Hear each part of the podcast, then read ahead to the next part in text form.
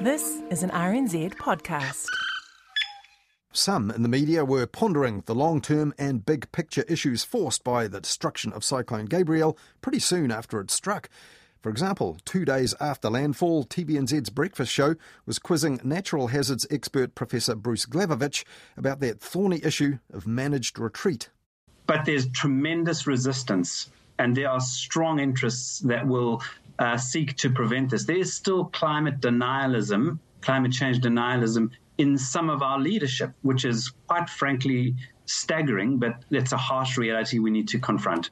Well, this week, the National Party had to confront some of that within its own ranks. MP Maureen Pugh ended up rapidly reversing her scepticism about climate science, and that gave much mirth to our media. But as Hayden Donnell now reports, one major media outlet routinely airs similar scepticism from its own staff and even on air stars.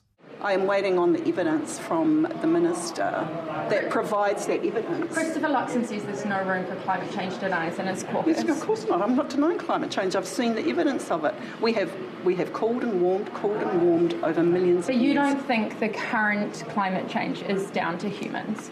I, I have yet to see uh, what the evidence is that they are providing about that. That's Maureen Pugh asking Climate Minister James Shaw to help her track down some evidence for the most extensively studied environmental phenomenon of the last 50 years. The West Coast Tasman MP was quickly rebuffed by her own party over her request for research assistance. National's Deputy Leader Nicola Willis kindly offered to save Shaw some trouble and lend Pugh her own reading material. I've got a lot she can read. She's going to be doing a lot of reading. Three hours later, Pugh had apparently skimmed enough of the evidence to convince herself that anthropogenic climate change is real after all. I regret that my comments this morning were a bit unclear and will have led some to think that I am questioning the causes of climate change, and that is clearly not my position. I accept the scientific consensus that human induced climate change is real, and there is a need to curb greenhouse gas emissions. As a National Party communications staffer stood centimetres behind her, Pugh insisted she was speaking of her own volition. Is this, what you be- is, this, is this what you believe, or is this what you've been told to say? This, these are my words. Why have you been told to say this? I have not been instructed to say this at all. If Pugh got the idea there's no evidence for man made climate change, perhaps it's just because she's been listening to the output of one of our major media companies. Her initial, apparently regrettable statement to reporters echoed almost word for word what Leighton Smith had to say in the most recent episode of his popular NZME podcast. A number of years ago, quite a few now, I donated $1,000. Well, I promised $1,000 toward a fund that Terry Dunleavy was organising as reward, a prize if you like, for anybody who could prove that man is responsible for climate change. Nobody would take it on. People were challenged, they wouldn't take it on. And there's a reason they won't take it on, because they can't. And the same principle applies to James Shaw, who won't waste his time explaining anthropogenic global uh, warming or climate change to people who ask him, because he can't. And he can't because there is none no scientific established evidence. It's that simple. Don't take my word for it. Ask him to do it.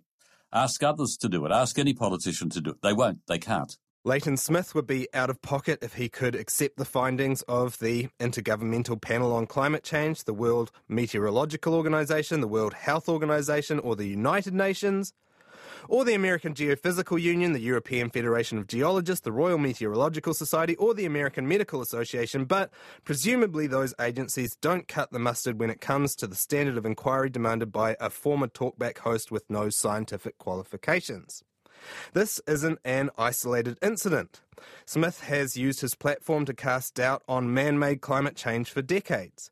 That wouldn't be such a concern if he were a lone voice shouting into the void, but his podcast goes out to thousands of people and it's introduced like this. Debate. Now, the Leighton Smith Podcast, powered by News Talk ZB. Smith isn't the only one at News Talk ZB that's dabbled in forms of climate denial or, at the least, climate change minimisation. The station's most popular host, Mike Hosking, had this to say on TVNZ's 7 Sharp back in 2014. Bad news, I'm afraid. The IPCC, the International Panel on Climate Change, has issued its latest report. It's 2,600 pages long and spans 32 volumes, but I can, I can sum it up for you. Uh, we're stuffed. The seas are rising, uh, the storms are coming, the locusts are close. We are going to climatic hell in a handcart. That's, of course, if you believe them, which, as it turns out, I don't. 20 years ago, they said we had 20 years to turn things around. We haven't. The Kyoto Protocol was a last ditch attempt to save us all. No one adhered to it. The lesson they have not learnt is that freaking people out doesn't get buy in.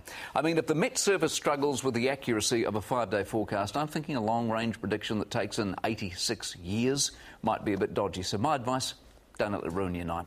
In recent years, Hosking has taken to accepting that climate change is happening while arguing we shouldn't have to do too much about it. Here he is in 2019. This seems, in so many respects, an ironic age, don't you think? We're running a very real risk, I think, of curtailing our lives and our outlooks on what might turn out to be a fad or a whim. Climate change, I talk of. Climate change and its obsession is taking over rational thought these days. Now, this is not to say that climate change isn't real, but it is to say we don't know what to do about it. We might think we do, but we don't really. Perhaps Willis can let him borrow her books after Pugh is done with them because there's a lot of research, including from the IPCC, on the most effective ways to combat climate change. Hosking's colleague Heather du Plessis-Allen has occupied a similar position, arguing climate change isn't important enough to be at the top of the government's policy agenda in this editorial from 2020. News Talk ZB. You know, I know I'm not actually supposed to say it, but bugger it, I'm just going to say it anyway. Climate change is not the biggest problem that this country has at the moment. It is not our biggest priority. We are responsible in New Zealand for about 0.17% at last count of global emissions. And yet today, here we have this farce of the government declaring a climate change emergency. In 2022, she followed that with another similarly themed missive headlined Does Climate Change Really Matter When Push Comes to Shove? As it turns out, it does. Here she is again following Cyclone Gabrielle. You know, in the last couple of days, I've read versions of the same headline over and over again. Will this be the climate crisis event that finally spurs action? Do you know what? I think it might be. I think for a lot of people, this might be the summer that finally drives home the fact that climate change is coming at you. Maybe that action would have been spurred earlier if more of our leading commentators had used their platform to explain why climate change is an issue that matters to New Zealanders. At least these commentators are coming round to the idea that climate change is kind of a big deal. Over at the Herald, opinion writer John Roughan has clung to a different line for the better part of 20 years. In 2007, he described himself as a climate skeptic and said that, with luck, climate change would soon go the way of the recently approaching ice age. In 2009, he said this. The public senses, I think, that either the problem is wildly overstated or the solution's ridiculously inadequate.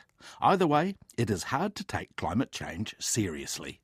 In 2014, he scoffed at the idea of the sea rising by half a metre and compared climate mitigation to what he saw as unnecessary earthquake strengthening measures. Major earthquakes are terrifying, but the threat to life in old buildings is probably no greater than the dire consequences predicted from climate change.